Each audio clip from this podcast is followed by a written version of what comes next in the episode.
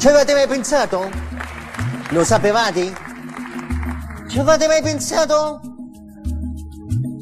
E a cosa? Pillole di Bit puntata 39.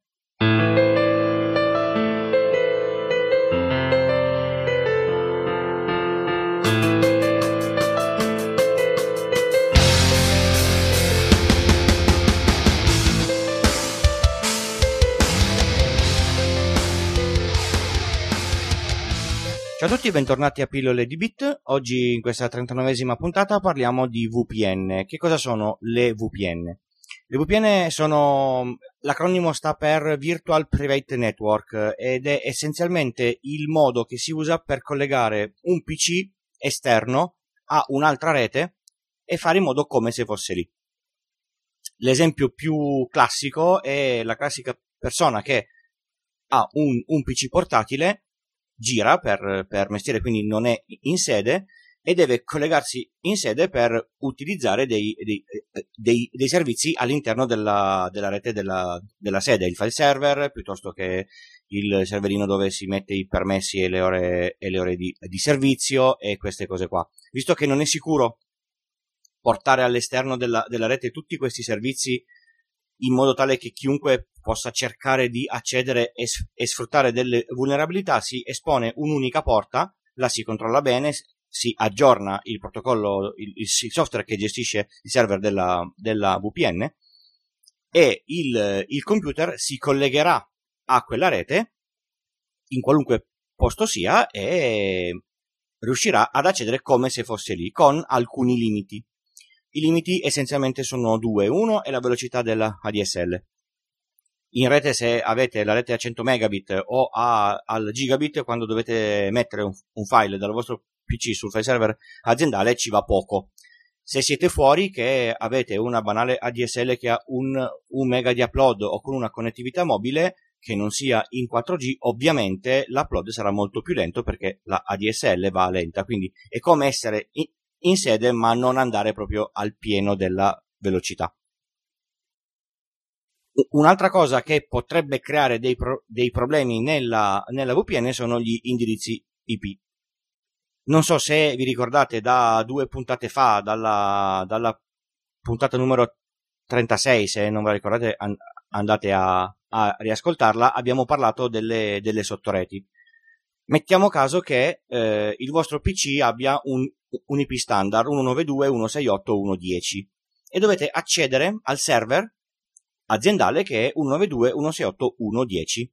Non ci riuscirete mai perché il protocollo di, di rete, sapendo che l'1.10 è il vostro IP, non, non, non andrà mai dall'al- dall'altra parte. Un altro problema grosso è se voi siete in un ufficio, in una casa con una rete che ha lo stesso indirizzamento della rete del, del, del vostro, della vostra azienda. Perché questa cosa non può funzionare? Perché, sempre per le, per le regole dell'indirizzamento, se il PC chiede un indirizzo della propria sottorete non andrà mai a chiedere al gateway dove devo andare e quindi non, non ce la farà. Normalmente se avete un, un client installato sul vostro PC questi problemi sono estremamente rari.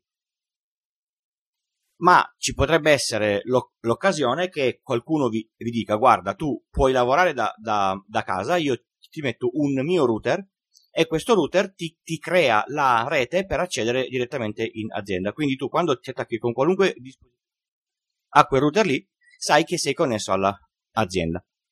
In questo caso, per forza di cose, l'indirizzo di rete della rete che ti è stata portata a casa deve essere diversa dall'indirizzo della, della sede. Se la sede ha più uffici distaccati dovrà avere più reti diverse.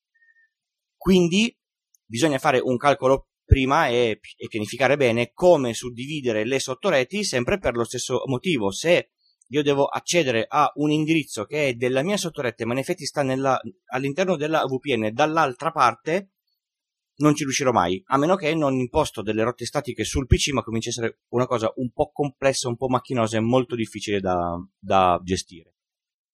Se avete una VPN per accedere all'ufficio e volete sapere che giro fanno i, i, i pacchetti, è tutto sommato facile. aprite un, un prompt dei comandi, una shell, un, qualunque si, sistema operativo, lanciate il comando traceroute in, in, in, in ambiente Windows, eh, in ambiente Linux Mac o traceRT in ambiente Windows, mettete l'IP del server che volete raggiungere di là e vedrete che i pacchetti passano sul vostro router all'interno della VPN, sul router che gestisce la VPN in azienda e poi in, in azienda. Se la VPN non è attiva, allora i pacchetti arriveranno sul router, da questo router verranno girati fuori e, no, e nessuno riuscirà mai a ricevere questi, questi pacchetti. La VPN è un prodotto molto sicuro, nel senso che eh, la sua cosa fondamentale è che cripta il traffico che c'è tra i due punti della, della VPN stessa, quindi tra la rete della, dell'ufficio principale e o il PC del dipendente o l'ufficio distaccato del dipendente. Di conseguenza tutto il traffico che viene fatto non è visibile da, da, ness- da, nessun altro. Questo ovviamente genera un overhead di, di lavoro sia in termini di CPU che in, che in termini di, di, banda occupata, ma ormai col, eh, con le bande disponibili e con la potenza di calcolo dei processori questo overhead è risibile non, e, non, eh, e non, ci si, non ci si fa caso. Era molto pesante quando le connessioni erano a 56k. Un'altra cosa che tocca molto più da vicino eh, l'utente classico è la VPN che vi permette di non far vedere al vostro gestore di rete il traffico che, che state facendo. Faccio un esempio banale. Andate da Starbucks in un qualunque paese non italiano, perché qua ancora non ce n'è, vi collegate sulla wifi libera e fate accesso a un sito in HTTP che cosa su- succede? Tutto il traffico che voi state passando su, quel sito lì è visibile ed è controllabile in maniera molto molto facile da chi ha il, eh, la proprietà dell'access point. Io senza farmene accorgere posso vedere tutto quello che passa sul mio access point prima che vada su internet. Se i siti sono in HTTPS, io vedo a quali siti il telefono o il portatile sta accedendo, ma non vedo il, il contenuto. Se i siti non sono in HTTPS, vedo tutto il traffico.